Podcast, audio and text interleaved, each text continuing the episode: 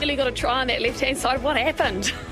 oh, but I've gone up and over and bloody head over biscuit. It was a, uh, it was, a, it wasn't enough stability there for myself, but um, no, I was busting for a bit of meat this game. It didn't seem to work out.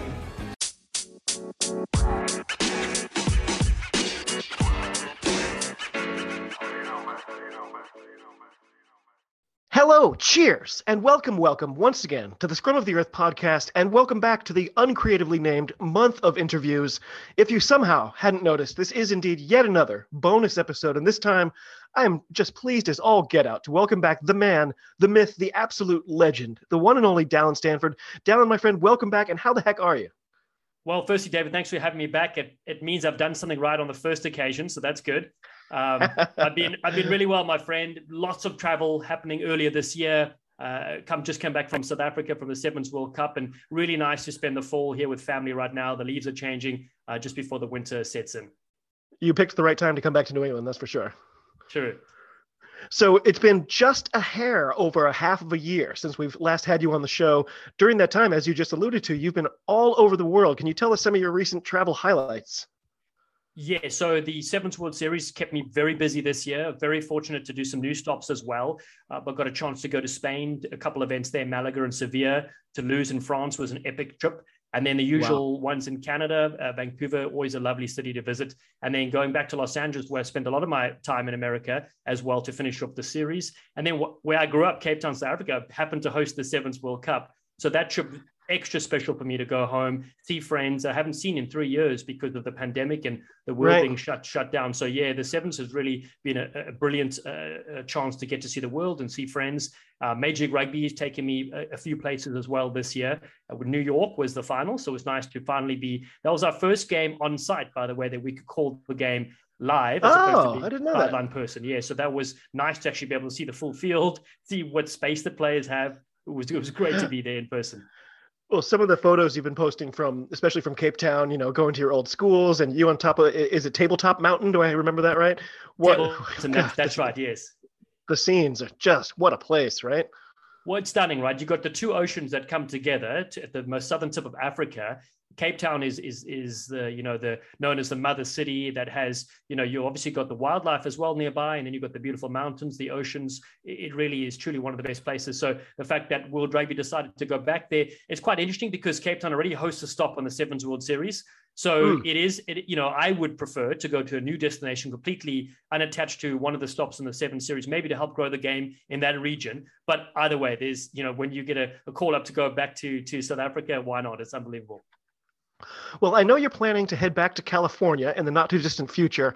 At first, when you know when I found that out, I was like, "Oh no, he's not going to be doing comms for the Free Jacks or MLR anymore."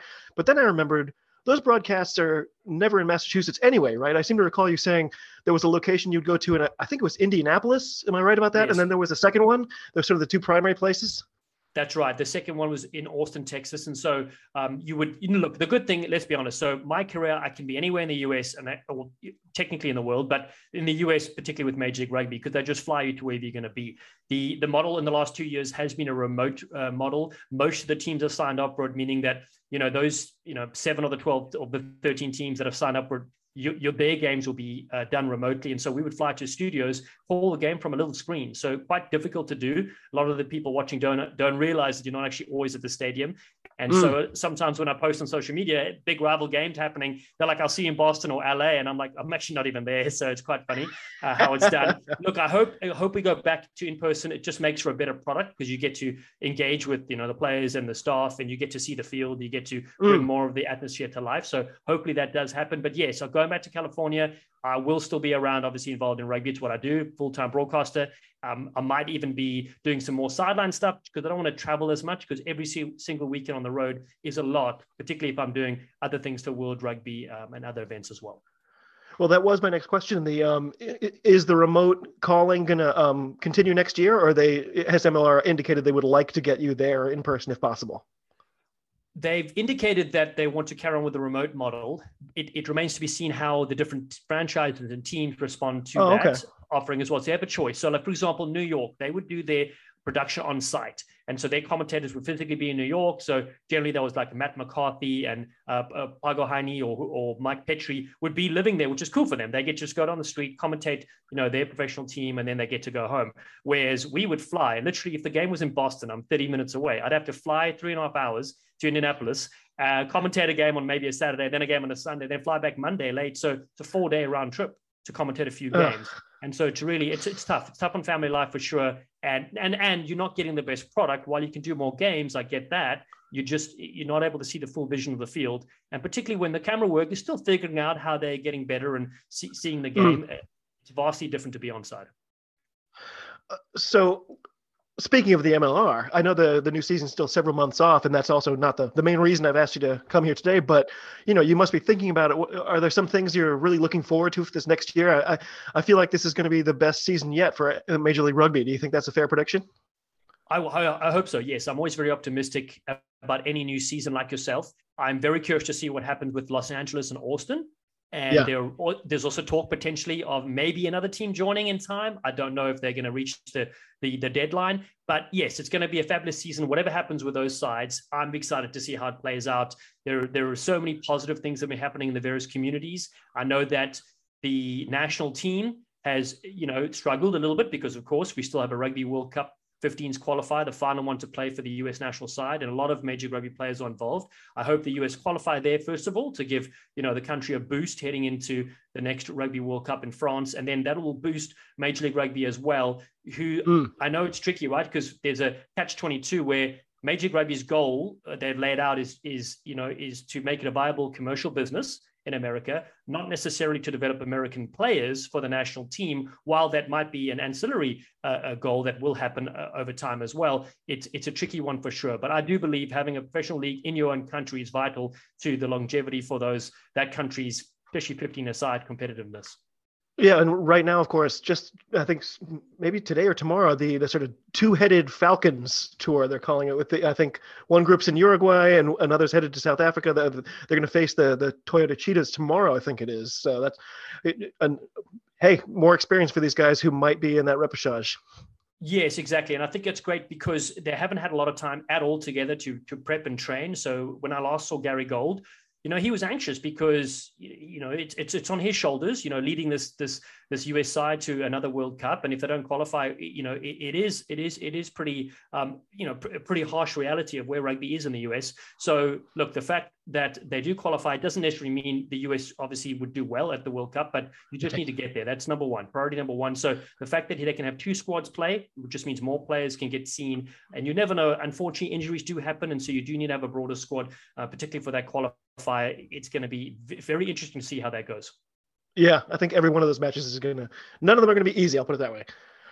So the, the big reason, as if I needed one, to have you back on, of course, was to talk about not the 15s, but the sevens rugby, something I have only recently come to love. Um, you've had quite a history with it yourself uh, from way back before you became a broadcaster. Can you talk about your own sevens career? So uh, I, I don't think sevens was introduced at the Olympics until Beijing, but you have some other medals to talk about, I believe.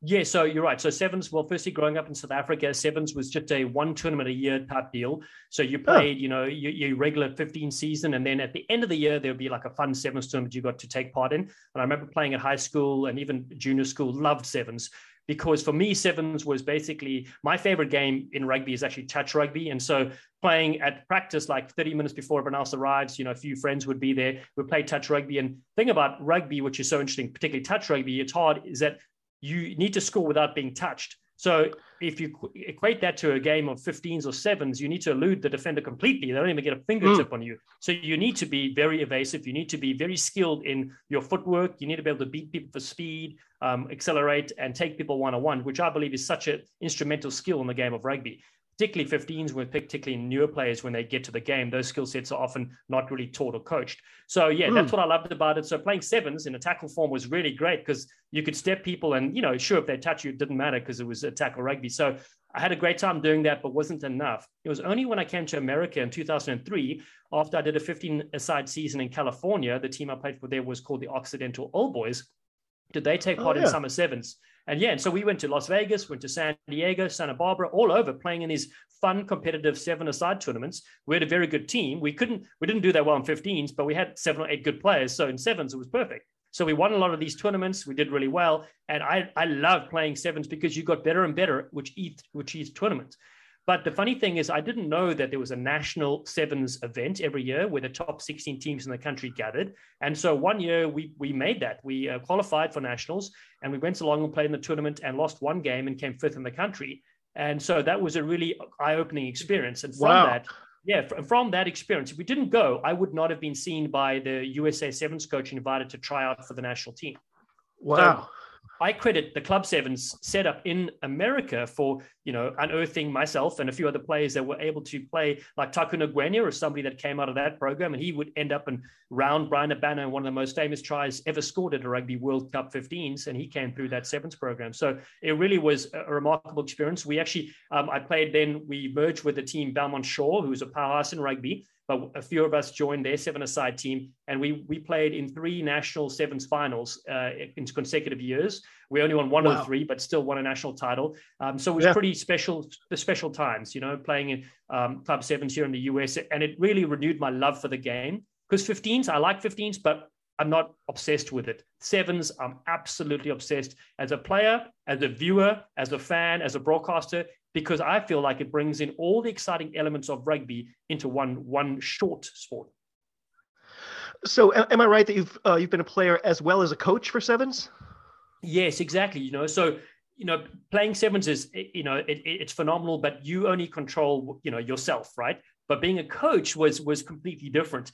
Uh, it was a brilliant experience. I coached at Occidental College, the the men's side, we um, we had a very good talented group of players, and so in, in the uh, after they finished the 15 aside season, I knew we'd have a core group of good players, and I had a wonderful time coaching them. It was interesting because they're all students, and you know, I suppose when you're a bit younger in life, you don't necessarily want to play a structured game, but sevens can be exciting if you have a framework to play with. So, mm. as opposed to saying to the players, just go and fling the ball around, have fun, and do whatever you want, that that would lead to in a competitive sevens game to you giving possession away, another team maybe scoring and you kind of getting knocked out. So I gave them a lovely framework to work in, which I thought was quite an easy game plan. And then when they got to a certain number of phases, they could step and run and do whatever they wanted. They were so skilled. So this team, we won the national sevens uh, for the small college level in, in 2013, wow. the first and, first and only national title for Oxy. It was a great program to be involved in. And I, I love coaching sevens. I think it's such a it's a it's a great uh, skill set to have because even forwards can and anybody can benefit from sevens.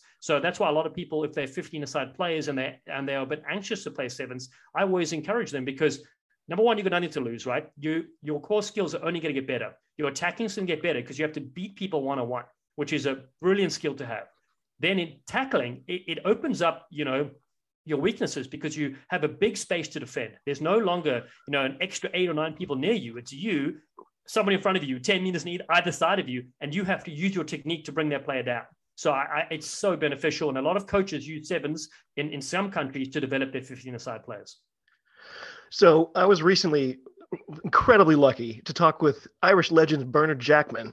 And uh, one of the cool things he said that really interested me was that uh, uh, in his theory, being a coach is actually harder than being a player.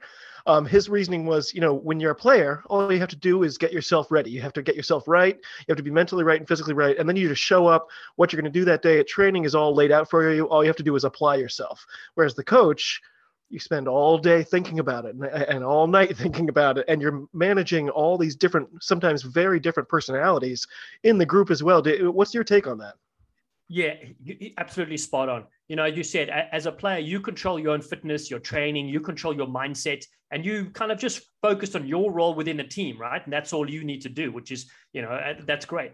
But as a coach, as you mentioned, like it depends who you're coaching. Also, if you, I've found that when I go to the women's uh, uh, rugby teams and I coach them, they listen straight away and they coach each other as well with what you said. So it, it makes your job a lot easier. Well, huh. when you're coaching a bunch of college kids, which I was guys, they would hardly listen to you, right? And then they would just do their own thing. And you're like, we're trying to do a game plan. And there's one simple thing you need to do, and you're doing the exact opposite, right? So it does get to those funny times.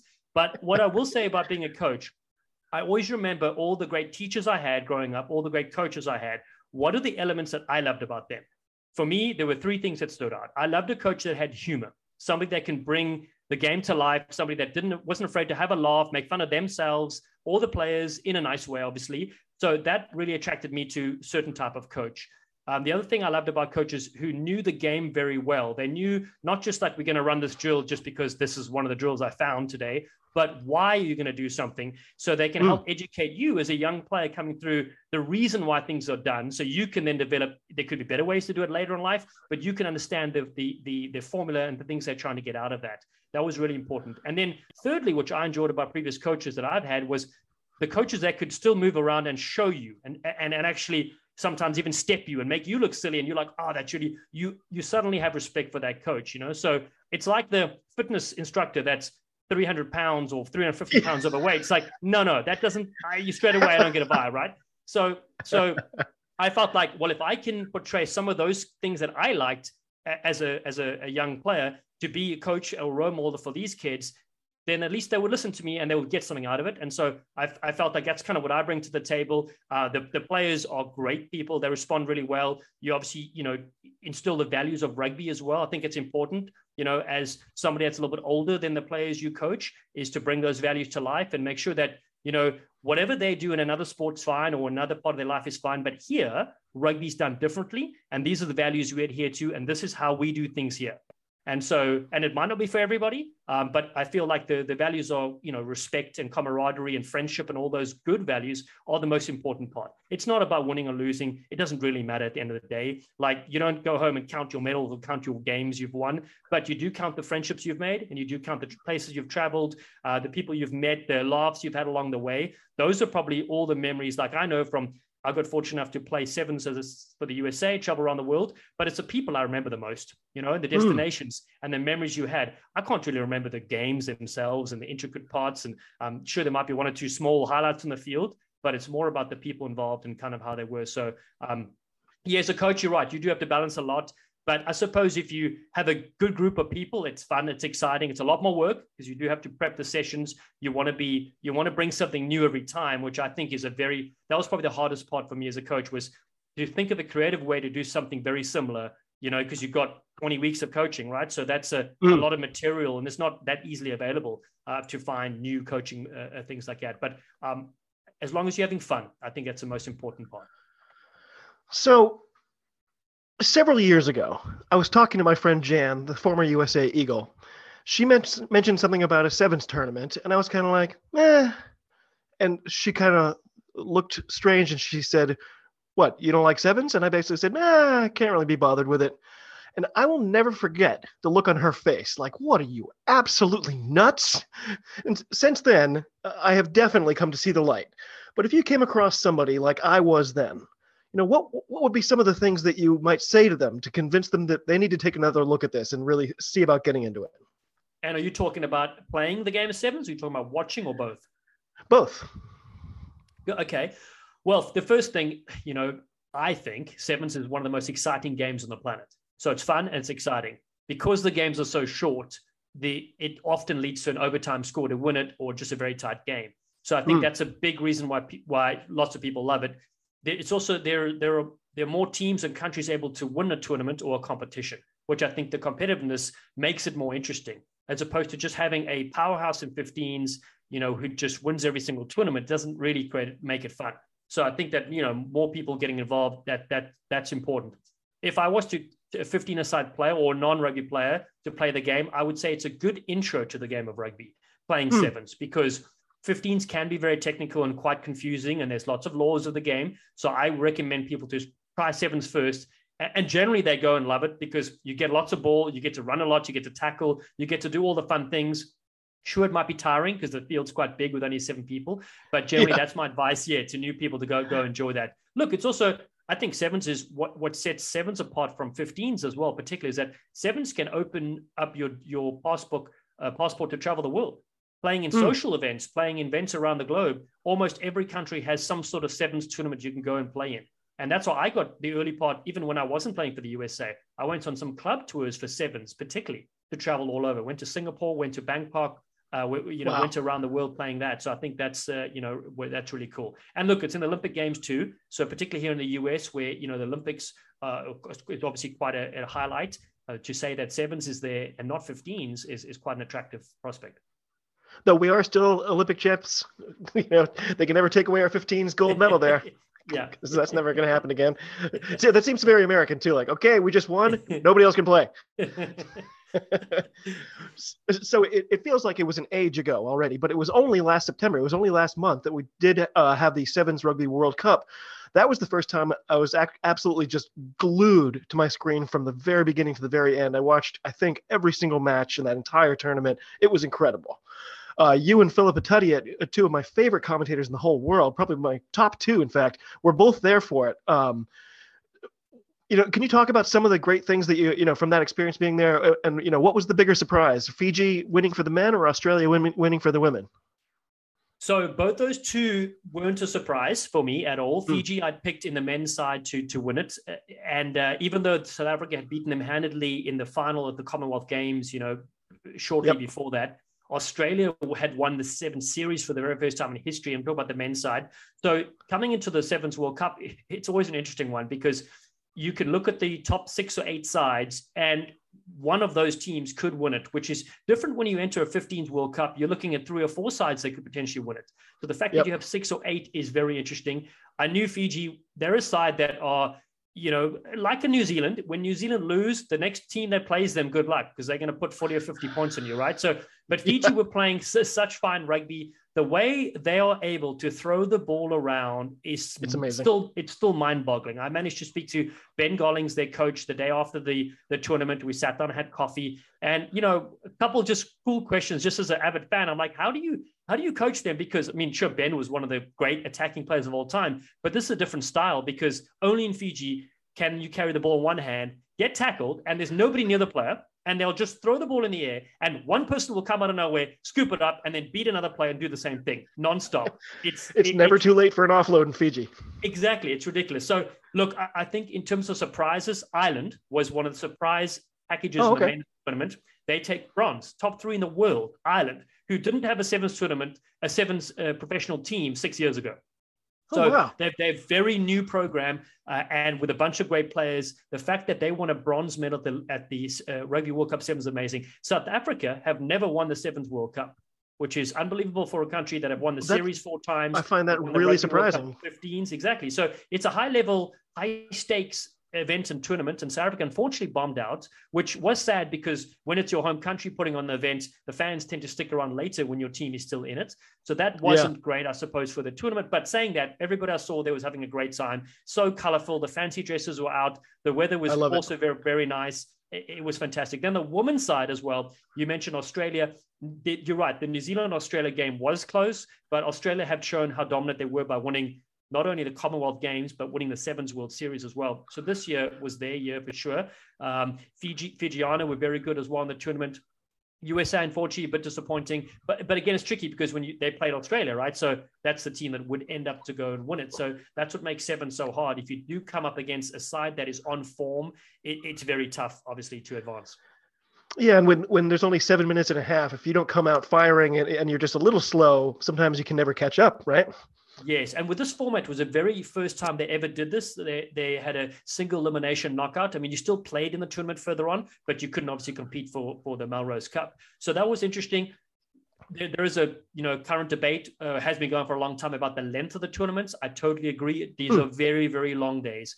As a broadcaster, we would get there at seven in the morning to or even earlier to the stadium, and we wouldn't leave sometimes till eleven o'clock at night. Now that's wow. a long day. It's a long day's work. Uh, and so the players, you know, sure, they may have only played one game for the first day and one game for the second day, but as a viewer, you're watching or as a person working the event or coming to the stadium, you're there. You know, you could be there for 12 hours to to try right. taking all the games, and and that is a bit too long. I totally get that. Um, but at the end of the day, it's very tough when you do combine, combined events, which is what you want to do. You want to have maximum amount of people there watching both the women and the men compete. Well, I thought the the broadcast itself did a great job, um, sort of they were very communicative. There was always, you know, a match would end and then something would come on the screen saying, "This is what's next. This is what's after that." So you're not scratching your head. And then every so often they'd say, "Okay, you know, 15 minute countdown. We're going to do this other thing." They would do great pieces about Cape Town. They would do silly stuff, you know, there on the field and stuff. And I just, I thought they did an excellent job. And, and as a viewer, it was like, "Oh, okay, well, look, I've got 15 minutes. I guess I'll." You know, go get a drink of water or something like that. Yes. You, you're wondering if you're going to miss half of the next game no, well, that's great to hear, and, and, and you know the, the, the World Rugby production crew have worked so hard to to make it pretty seamless and to make it fun and exciting between the games to keep everybody updated. And again, that's something you know when we go to our broadcast meetings the day before every tournament where we commentate, these things we go through, right? Because you want to have a viewer tune in. If they only tune in for one game, you need to when you call in that game you need to make them aware of you know obviously which teams are playing where they are in the tournament what they're playing for what's at stake what's to come what happened before uh, and the greater scheme of things if it's a series you need to tell them well this is only stop five of a 10 tournament series and this is where they go next. So it, there's a lot of you know uh, different aspects you need to touch on. But again it, it all keeps everybody informed and up to date of what's going on what the scenarios are and that sort of thing. So that's great to hear. Appreciate that feedback Oh yeah, I thought it was excellently done. And like I said, it was the first time I did, you know, sit there for basically an entire day watching this too, and never once was I like, boy, this is getting old. it was great. uh, I, I, am wondering, can you talk about some of your favorite moments from that tournament? Uh, obviously, you had a great time personally, but for the the matches themselves, um, what are some of the highlights that stood out for you? Yeah, so uh, I think you know. Well, firstly, as you said, so catching up with friends was amazing. That, that that was really a special part. The World Cup, because it is such a you know interesting one in terms of it's a knockout format, the pressures on players and things like that. It was cool to see how different players and teams stood out. The the oh. Irish the Irish men, I was again I, I, mentioned them before as they were certainly one of the highlights because they played such exciting rugby, which is great. Uganda played some really good games as well. There were countries that I hadn't commentated myself. It was really good to see them in action, and that's that's the beautiful thing about a World Cup where you know you you you have 24 men's teams and 16 women's teams. So 40 teams in action. And generally you only have 28 playing on a weekend if it's men and women combined. So you get to see a lot of, lot of other countries take part which i think is really cool. Um, other highlights that stood out for me the the New Zealand obviously had some great moments. Fiji were just so special to watch. They really were, yeah. were outstanding. I enjoyed watching the some of the women's competition as well. Uh, I didn't get a chance to commentate that side of the division, but you know, seeing the home side South Africa play as well, I know how much energy and emphasis they've put in the game in the last couple of years, and so that was really special to see the Imbokodo play. Um, but you know what? It's it's hard because it's funny to say you prepare so much for these tournaments and you're invested and you're in them. You're living every moment, the highs and lows. It's draining as a commentator, but you love it, right? After the tournament's done, the games, they all just really, they do, they blend into one big game. So you remember a few, you remember a few snippets here and there, but when you look back, it's like you can remember the cup finals, sure, or maybe one or two games you called, but really it's just a haze, to be honest. yeah. oh, by the way, I have actually reached out to Philippa Tuddenham a couple of times, and I, I, can't get a reply from her. So if you have an in with her, please tell her I'm not some random creep. well, just just say just say your South African friend Dallen suggested you reach out, and uh, and you're not a stalker. You're actually a brilliant rugby uh, fanatic. So uh, you you definitely be able to get her on. I can message her for you. Uh, I do wonder if telling somebody you're not a stalker pretty much tells them you're a stalker. I would think. but you just you uh, just have to drop somebody's name that they know, so at least they know it's legit. That's true. Actually, it, it worked with Buzzy just recently, See, so I appreciated that too. Easy. so only next month, and for the first time since 2019, the HSBC 7 Series returns to Hong Kong to kick off this new season. I guess the obvious questions are Are you going to be there? And what can we expect out of the upcoming series? Yes. So 25 hour journey, I'll be there it'll be a, a, far one for me. I, even I thought South Africa would be quite far, but uh, this one is is a doozy. Yes, I, am very happy to say I'll be uh, in China for this one. The last time I was in Hong Kong was playing actually in 2009 for the USA Sevens wow. team, so it's been, been a long time. I was going to call the event there in 2020, but uh, the pandemic obviously ended that. So it, it will be amazing to go to the iconic Hong Kong Stadium. Uh, I, I mean, as a young kid watching sevens, it was all about Hong Kong you know, and to be able to chance to go play to play there was fantastic. And now to tick it off to be a broadcaster, super excited. Interesting. We're going to go twice, so there'll be one there to start off the series. That. Yeah, so eleven stops for the men's series, seven for the women. Uh, seven of those will be combined events with the men and women. Uh, the schedule kind of go, goes all over, but they'll return back to Hong Kong. Uh, I think the dates are the end of March, beginning of April yep. is when, when the teams go back. So look, what to expect? It's going to be another blockbuster. The thing I loved about the the past series, I did a little bit of the women's series as well as the men, but for the men coming into the last tournament in Los Angeles, four countries could win it which I've yeah. never seen a situation like that before. So that was really remarkable. The fact that a new country won the series in Australia was so great on the men's side, um, and the women for Australia were outstanding. I think with New Zealand playing all the tournaments now coming up with this next calendar year, Australia and the women's side, it's going to be tested uh, pretty much. USA, Canada, uh, France, uh, and England, those, well, Great Britain, who's now going to be competing, will be interesting to see how they select their side and how good they'll be. So that'll be something new for teams oh, to look a, at as well. It's a GB team this time? It is a that. GB team. Yes, it is. So Great Britain will be competing. Now, that is a real shame for the countries, you know, obviously Scotland, Wales, and the England setup. But at the same time, the fact that Great Britain play in the Olympic cycle as GB, it does make sense that they compete then on the Sevens World Series. Ireland, of course, will still have their side, which will be great for them. But it is, it's, it was a hotly contested debate for sure. Huh. You know, I understand that you know logistically and uh, financially it's very you know it's it's tough to manage these sides uh, but with these big unions playing, I, I, feel like they potentially should have had their own country play because you get to develop your own country's players. Whereas in GB, mm. there's no guarantee that any Welsh players or any Scottish players or as many England players will play in that side. You just never know how it's going to sit. So um, I got the impression when I was looking some stuff up that um, Hong Kong is special for this series in that the Hong Kong leg is a three-day event rather than a two-day event, which kind of makes it a just a different atmosphere. Is that going to be the case for for both legs this time? Do you know or? Yes, I do know. So the the interesting one is the first tournament, November November fourth to the sixth, is just for the men only. So generally, it oh. used to be yeah, it used to be mixed with the men and women, and then there also there was a challenger series that was being played as at the same time as well. So Ooh. this time around, it looks like it's just the men, but over three days. So I remember playing there. It it's very it's normally very humid, very hot. Now we normally go in in you know March April time, so November will be different, but because of those conditions it, it actually was pretty nice to play one game on the Friday night. Then you play, um, you know, you rest your pool games on the Saturday, so just two games, and then on the Sunday you play your knockouts. And if you did really well, you know, you'll play your quarters and your and your some sort of uh, semi and final. So you could play three games. So it kind of builds up into the tournament, which is actually a nice format. Hong Kong, the reason why it's so famous is because it's one of the original iconic grounds for sevens, and this and normally is sold out within five minutes and it's the most fancy dress outfits you'll see. The one side called the South Stand.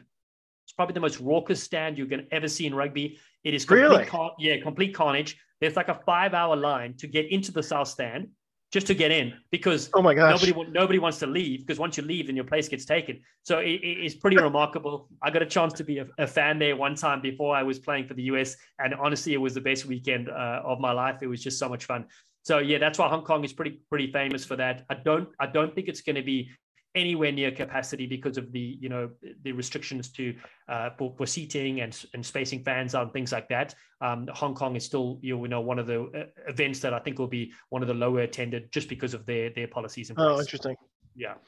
Uh, so uh, you alluded to some of the other places it's going to be going. I see that it, uh, the list I saw. It looks like we start in Hong Kong, go to Dubai, Cape Town, Hamilton. I assume that's Hamilton, New Zealand, not Hamilton, Ontario. Yes, exactly. Hamilton, New Zealand. That's right. Then Sydney, Sydney will host in Australia the next weekend. Um, and and just just bearing in mind, these events are, are generally back to back.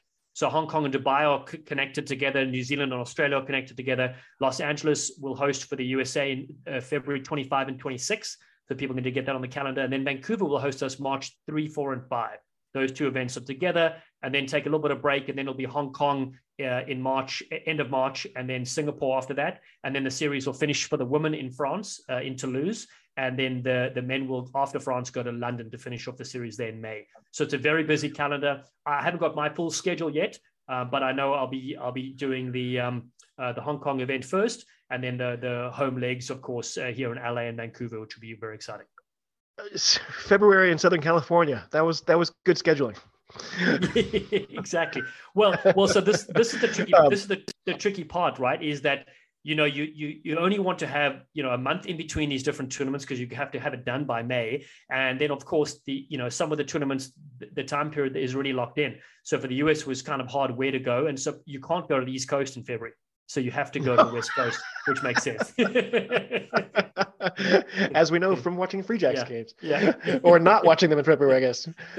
Um, so out of all these amazing and wildly varied destinations, do you have a favorite either as a player or as you know, as now as a commentator? Yes, I my favorite as a player was was going to Hong Kong just because it's the you know the the birthplace of well, not the Melrose is the birthplace of sevens Right. in Scotland, but but in terms of these big events, and so going to Hong Kong, you know, was definitely a bucket list item. The uh, commentary one is Cape Town. Cape Town's my favorite event, obviously to go commentate because that's home and things like that. And then um, I suppose if there was a, and this is the thing about sevens, they have so many great venues around the world.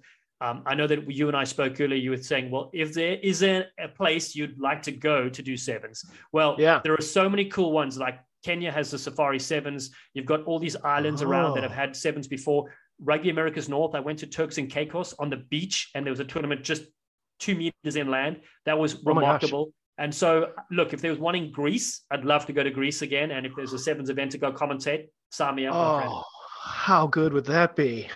Oh wow. Um,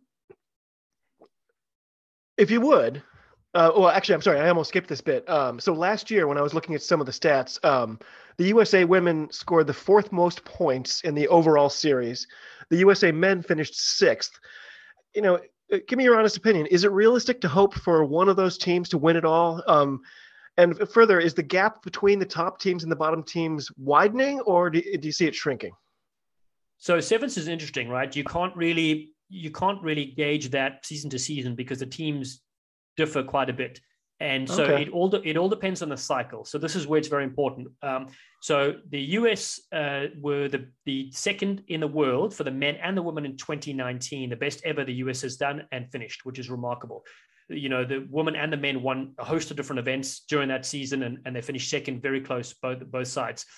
The tricky part is after any Olympic Games, which of, of course the 2020 Olympic Games, half the squad generally retires or finishes playing. Oh, And so that's why almost around the world, you'll see a new look squad. Australia was one of the few sides that kept most of their players, but that's because they had different ambitions. They were holding on potentially for the Sevens World Cup and things like that. And they also had a lot of younger players. So this is the tricky part as a coach of these sides, you have to balance your experienced players and your younger players coming through.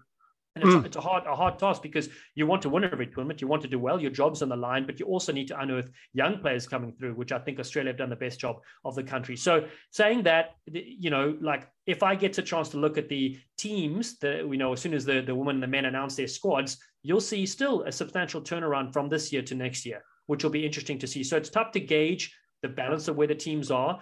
But no, I, I mean, I would honestly say the the men's are a bit more competitive in terms of you know the countries have played at that level a bit longer, and so you, Okay. you find your top six or eight could win a tournament, where in the women you perhaps your top four or five could win it. Um, I think I Okay. did some, some research actually for the men. Twelve different countries have won tournaments. Okay, so like it's like Canada Wow. for the men have, have won one tournament, but they've still won a tournament.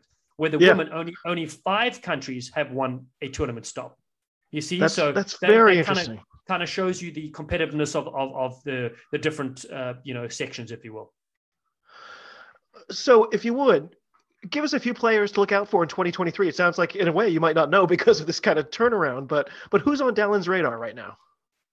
That's a question that Dallen doesn't even know because, as you said, it, it, it, it's it's hard to see who's back and who's playing, and and, and also I think one one important thing too is it's very tough to indicate, particularly when the tournament starts. So when you go to Hong Kong for the men, who's who's actually in shape, who's actually fit, and who's you know who, who's turning it on? Because just because a player has a has a you know quality name from the previous season and they did really well doesn't necessarily mean they translate to that first tournament. So it's always interesting to see how teams rebound and and who which new stars they have the women of course won't play in in in in the first tournament in in well won't be their first tournament will be the men's one in hong kong but they'll feature in dubai uh, and cape town. I've unfortunately I've, i haven't had to decline those two events because i'll be moving back to california but i'll be watching and seeing how they get on there. So maybe closer to that time i can give you once i've seen the team sheets names to look out for Uh, I've started to notice a, a, at least a, a handful of players from the Sevens World Series cropping up in the URC, especially South African teams. Um, uh, blanking on his first name, but um, Davis. um, from the Blitzboks is now making appearances in the URC, and I'm just like, oh, it's just it's cool for me to be like, wait a minute, I know that guy. Yes, um, exactly. And then some, and some of them for the Springboks too. Um, you had um, a couple of players have come through. Kwagga Smith played a little while back, but then on the wing, I didn't know they, he was a sevens player. Yeah, that's right, sevens player as well. Then on the wing, uh, I know he got carded in one of the games, but um, uh, Angelo Davids. Angelo Davids. That's it. That's it. as well. That's right. Yeah. So uh, there's a lot of players come through, and then as you mentioned in the URC and for their provinces also, which is really cool. And that was the hard thing I think for like Neil Powell, the coach of the men's side. The, the success of the sevens meant that players were get leaving their program because they were going to 15s because of course your salary doubles or triples. So it's a no-brainer. And then of course they have ambitions to represent South African 15s too. So that was that was pretty tough for him. But look and it's a good it's a good stage though for South Africa's sevens because they've been one of the most consistent sides in the world over the years. A new new two new coaches coming in you know a new a new start for their program. Uh, I'm excited to see what they can bring to the table if you are somebody who's a sevens player and that success gets you onto you know a 15s team where you say like you say you, you have a much better salary and sort of more secure um, does then your body change so much that you kind of can't go back again? Or are there players who just flip back and forth all the time? It is hard to go back and forth that's for sure. Your body does change because you there's a more more emphasis on you know weightlifting and you know right. bulking up in the 15 aside game you know, so I think less people go back and forth at that high level. I think at a low level you can, or in some countries, I've seen you know some other countries that are do, that have to do double duty, play for the national 15 side and their seven side within the same month. That's very tricky. But Oof. with a lack of player pool, sometimes that had to happen, and that even happened in the US years gone by when we didn't have a big player pool. So it is very tough to do. That's for sure. Another player that comes to mind is Seabelo Senatla. That was uh, one of the top, he's the top try scorer for South Africa all time in the Sevens World Series. Only played a handful of tournaments, but he was that electric. Straight away, he went to 15s then. And, you know, speaking to him, he'd love to come back and play in Olympic Games or something like that. But it is tough to get back into Sevens fitness, Sevens shape. Mm. And it all depends on how much rugby they've played that year. Can their body allow for it? And so you're right, it is definitely a challenge, but it's not not uncommon for some players, particularly during a pinnacle event like that, to come back for the Olympics. Well, I can think of a player who managed to do that. I think I'm looking at him right now. I think uh, you managed to play both at the Maccabiah Games at least once. Is that right? Yes. Well, so that was great. So the, the, the format there was completely different. It, it was very tiring. I'll say that. So the format at, uh, in, in, in Israel and at the Pan American Games as well, Pan American Games is you play your sevens first and you do a, a two day tournament for the sevens or one day, depending on how many teams there are there. And then you have a day break and then you start the 15 aside tournament. So your oh body's absolutely gassed by the end of that week. And uh, and you're right, we had some some memorable times uh, in Israel, and then we also took a, a group. I actually was the assistant coach, interesting enough, and I was told I told the head coach that listen, he's a good friend of mine. I said, okay, I'll play in the sevens because I love sevens. I want to play in the sevens, but for 15s, I'll just help you coach. And he said, fine, but just bring your boots along anyway to the 15 aside tournament. I said, no problem. So at half time of the very first game of the tournament, the 15s, he says to me, Dallen, put your boots on. You're on. so there you go. You're never safe. So, my friend, it, it's always so much fun to catch up with you. I, I, want to be respectful of your time. Well, no, frankly, I don't want to be respectful, but I will. Uh, so, just a couple more things before I let you go, if that's all right. Sure, of course. Um, oh, in fact, so just before we started here, I did mention. Um, so early on in the Free Jacks days, we had Owen Scannell involved with the organization. He's moved on from the Free Jacks and has started his own thing, the the Premier Sevens. I got to see the uh, the DC tournament just a two, three months ago. It's a really exciting product. Um, they have equal number of men's and women's teams, uh, like we were talking ahead of time. They pay everyone the same, uh, and it's just it's a great, exciting brand. Um, do you know much about it, and you, have you had any involvement yet? Yes, absolutely. I, I commented the inaugural event in Memphis, Tennessee, which was fantastic to see that launch off the ground in 2021. And then this year was involved with two of the three tournaments. One of the tournaments I couldn't do in DC, the one you watched because the US was trying to qualify against Chile uh, for the Rugby World Cup 2023. Wah, but, wah. Yeah, exactly. But I, I, I, honestly am so excited about the Premier Rugby Sevens because they're giving a real chance for uh, you know veterans, but also young American and Canadian athletes in particular a chance to shine on the seven stage. And some players who were seen at the Premier Rugby Sevens got a chance to either go to tryouts for the national teams, USA and Canada, for men or women. And also, some of those players got a chance to play on the Sevens World Series, which is so great. So, I'm very excited to see what next year holds. I believe there's going to be five or six tournaments. It's expanding, it's growing. They're going to get more fans in the stands. They're going to have add more franchises as well, which is great. And I do love that finally there's professional sevens in the US. Because for, for long ago, even when I was playing back in the day, it was just the national team. If you didn't make the national team, you didn't do a lot of sevens. I mean, you might have played in the summer and things like that, but now players can play sevens, you know, arguably year round, or they can play MLR and 15s if you're playing in the men's league, and then join uh, the sevens after that as well. So there's a paid opportunity to play, and I love that the women get a chance uh, to get equal pay uh, and get to play and and develop the pool for the U.S. national team, which is huge. I know there's, um, especially by organizations like the Free Jacks, they have, you know, they're making specific outreach. They're they're really trying to get rugby into the schools, get it in in their lower and lower levels, so people grow up with it, which is something we really haven't had. Um, I know that's the case with the 15s. Is there also like uh, I think 15s is now a, an official high school sport. I think it's sort of officially governed now and is looked at, you know, like the other sports that you typically hear about. Is there a similar effort going on with sevens? Are people playing high school sevens rugby? Yes, people are. I think what's great about sevens because you only need a few players on each team. Some, of, I mean, if you look at it, like some schools that that would, uh, I'm talking about high schools that couldn't field a football team, right? Because you need so many players. So right. some of those, some of those programs started rugby programs because they're like, well, we only need 20 players who play 15 aside. But some high schools I have heard of only play sevens, which is really exciting and cool because it's such an easy sport to get into, especially if you don't know the game at all. You know, and, and how do a lot of people start? Well, they start because their friend of theirs says, come to practice. And then they come to trial and they're like, hey, I love this game. I get to run, which is what I would have liked to do in football or other sports. And I get to do this on a rugby field and I get to tackle and, and at the same time. So there are a lot of high school leagues playing sevens. I also think what is really great about it is that because it's an Olympic sport, it's a legitimate sport for parents to have their kids play as well. There are mm. scholarship opportunities now available all over the country to play 15s or sevens and or sevens. So if you're good, look, if you're a good sevens player, you generally will make a good 15s player too but it's not always the case the other way around. Just because you're a good 50, 15 aside player doesn't mean you're a good sevens player. So I feel like the skills for sevens players really aid you in the game of 15s. So uh, I, I, love that it's played played in more schools. I also think that you know the flag or non-contact version of the game needs to be in the school system at elementary school level, so that kids hmm. grow up playing a, a version of rugby that's safe, that's easy to play, that can be co-ed, uh, and and and that was part of you know a program I was working with called Play Rugby USA, which is based in New York, but they had a yeah. had an office in Los Angeles. Yeah, so that was wonderful. We went to over 100 schools in Los Angeles doing flag rugby for young boys and girls. And it was cool because you get to teach them a bit about the rugby's and the, value, the values of the game and the ethos behind it, but in a non contact fashion. You could play on a basketball court. Parents were straight away wow, this is really cool and exciting that everybody gets to touch the ball. There's no quarterback. Everybody gets to defend. Everybody gets to score, and it's a safe version of the game. Uh, the most recent time I got to talk to Alex Magleby, he said that very same thing. That you know, one of the greatest selling points for rugby is, you know, at a certain at a certain level when you're playing American football, suddenly you're if you're not the quarterback, you don't touch the ball. You know, if you're not one of those key skill positions, you just are never going to carry with it. And to be able to say, "Hey, you will carry the ball. It's coming to you. It's going to be there, and you're going to have to do something with it," is a really great selling point.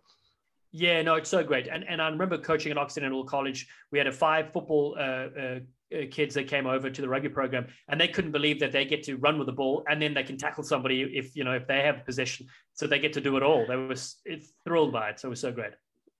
Yeah. Um, okay penultimate question for you. Actually um, to be fair two-parter though. Um, what nation in your opinion should be a lot better than they are right now so a two-parter in that which nation that currently is competing should be performing better and then on the other hand, which nations could compete at this level that aren't currently a part of, for instance, the HSBC series? Yeah, so that that is a that's a good question. It's a tricky question to answer for sure because I think success in sevens really depends on the investment in the game. And so the mm. tricky part is, you know, you've you've got some countries that do have a lot of resources, particularly with Olympic sports. And I'm thinking about, you know, China and Japan but haven't quite excelled in sevens as you would expect they should with the amount of resources and players they have access to. So that's definitely tricky. But you, I, I don't feel like it, it's tricky to single out countries to say they should be better at sevens. I don't think a lot of countries, if you're not playing in the Sevens World Series, it's hard to get that high level experience. So mm. when when a team plays, there's now the Challenger uh, uh, Cup which happens. So you know your next level of sevens players are able to get a chance to play against good competition, and the winner of the Challenger Series joins the Sevens World Series. So that's really great. So Uruguay will get oh. a chance to play on the series this year for the men, which is really great. So the the, the, the tricky part is how do they prepare? Well, you if you aren't playing on the Sevens World Series, you're playing against teams that you maybe will beat all the time. So you only get better by playing better opposition. So I think that's that, that's a tricky one too. Is that you just need more and more tournaments at a high level tournaments for these teams to get experience. And then, of course, for their units to put money in sevens because the 15 a side game absorbs a lot of resources because you have to travel with a lot of players.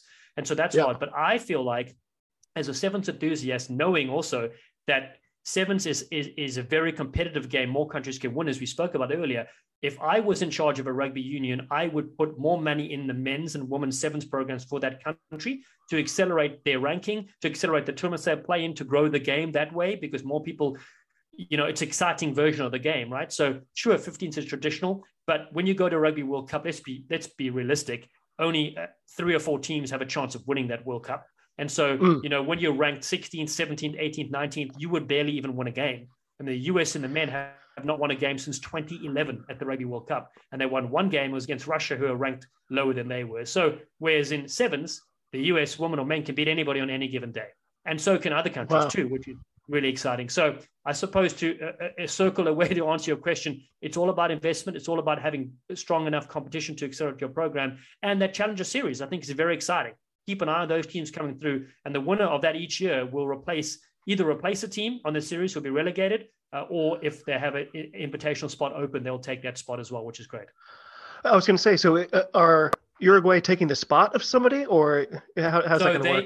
Yeah, so so good question. So they had so let's see, Wales and Japan were the two teams that finished lower on the series, but because Great Britain, remember, absorbing oh, three countries, okay. they don't have to drop a team out. They would normally have oh. dropped a team out. You're right. So um, I think they actually were correct me if I'm wrong, but I think they were going to at some point drop two teams from this from the men's sevens World Series and get the two next best teams that come out of the Challenger Series. But we'll wait to see how things go because they're always looking to change and reinvent and make things different. So with GB taking part in the men and the women, no team will be relegated this year. Interesting.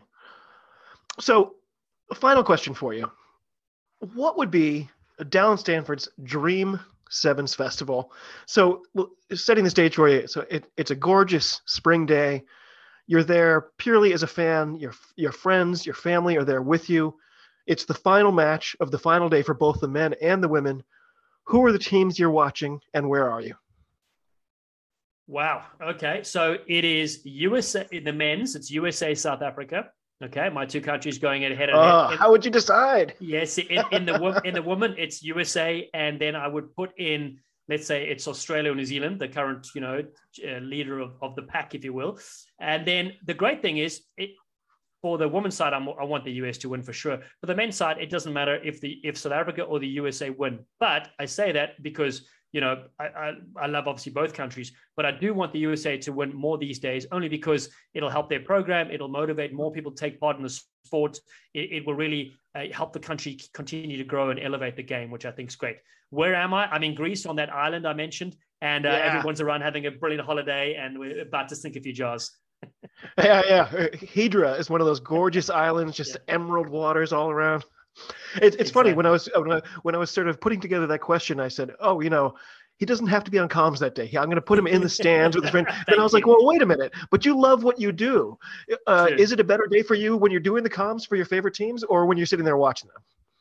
I will say it's I, I like to commentate because it's like you you you're really in the center of the game, really taking part, right? So you're actively taking part, which is great and you you also you know you appreciate it a bit more because you do a lot of research a lot of homework. So when mm. the game's on you more invested as well. Look i like watching the games too which is great. You get to chill and chat with your friends but it's it's it's look, it's a real honor to be able to and a privilege to be able to go to these amazing places around the world, do what you love, get paid for it, and see friends at the same time in between games here and there. And then, you know, I, I generally don't do like a cup final. So I get to enjoy the cup final with friends oh. and get to oh. work before then, which is great as well. I've called a few of the women's cup finals, which have been a real honor to, to do that as well, uh, but not on the men's side yet. So when you're there, if, if it's you and your wife watching a match in person, do you ever do, does she ever end up saying, "You're commentating again. You're commentating again"? hey, that happens just at home. She's like, "You're talking too much again, commentating everything going on." So yeah, I get lots of practice. well, Dallen, my friend, you are truly one of a kind. It's always an honor and a pleasure to chat. I'm hugely grateful for the time you've spared for the Scrum of the Earth.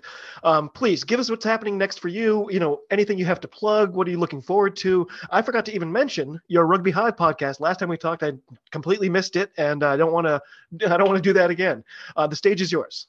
Thanks so much, David. Firstly, it's great great to be back on your show. Uh, love what you do again, spreading the the love of rugby, and I'm so pleased you're a big Sevens fanatic now as well, which is so great.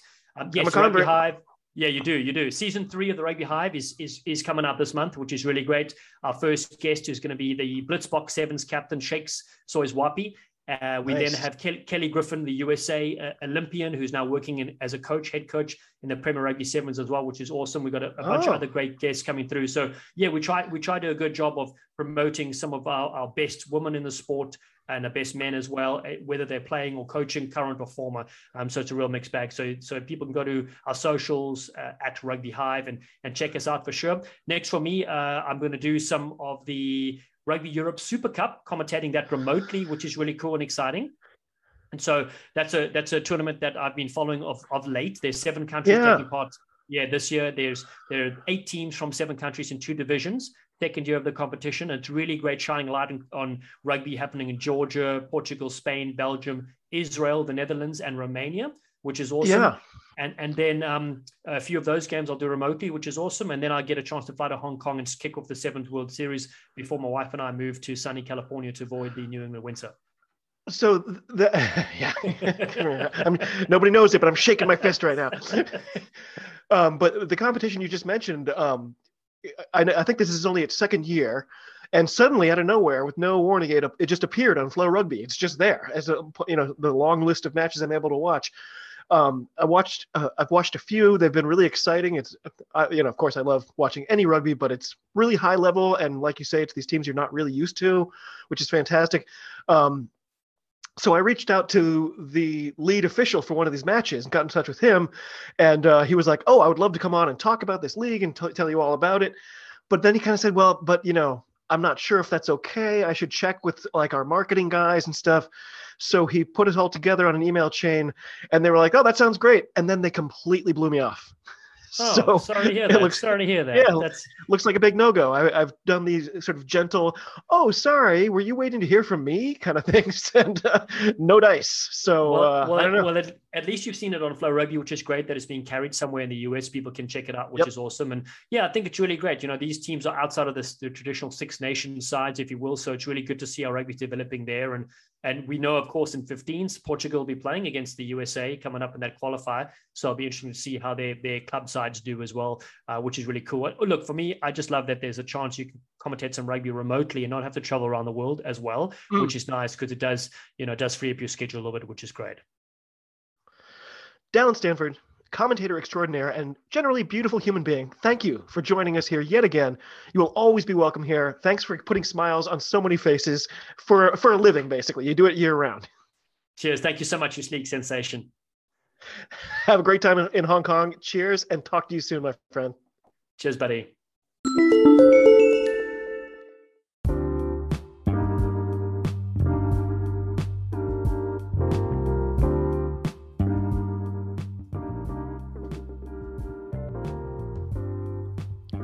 Well, my friends, that does it for now. I'm just so happy to have gotten Dallen back on the show. I hope you enjoyed our little chat as much as I did, and be on the lookout for any and all of the games he'll be calling in the near future. It, you know, it makes any match better, guaranteed. Uh, don't forget to check out his own podcast, linked to the show notes, of course. And then, hey, why not leave us both a nice review? Two birds with one stone and all that, right? So, anyway, as always, thanks again for coming along. To all of you across the globe, cheers. Talk to you soon and be well.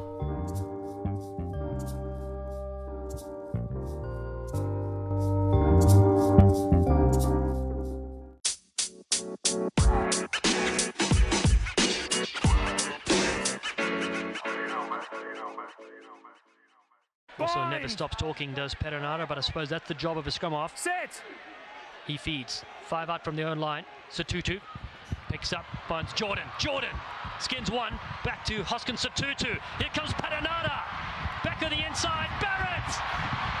Oh, not even Wes Craven could have directed that. It's frightening from the All Blacks. And Beauden Barrett gets a popular try in DC.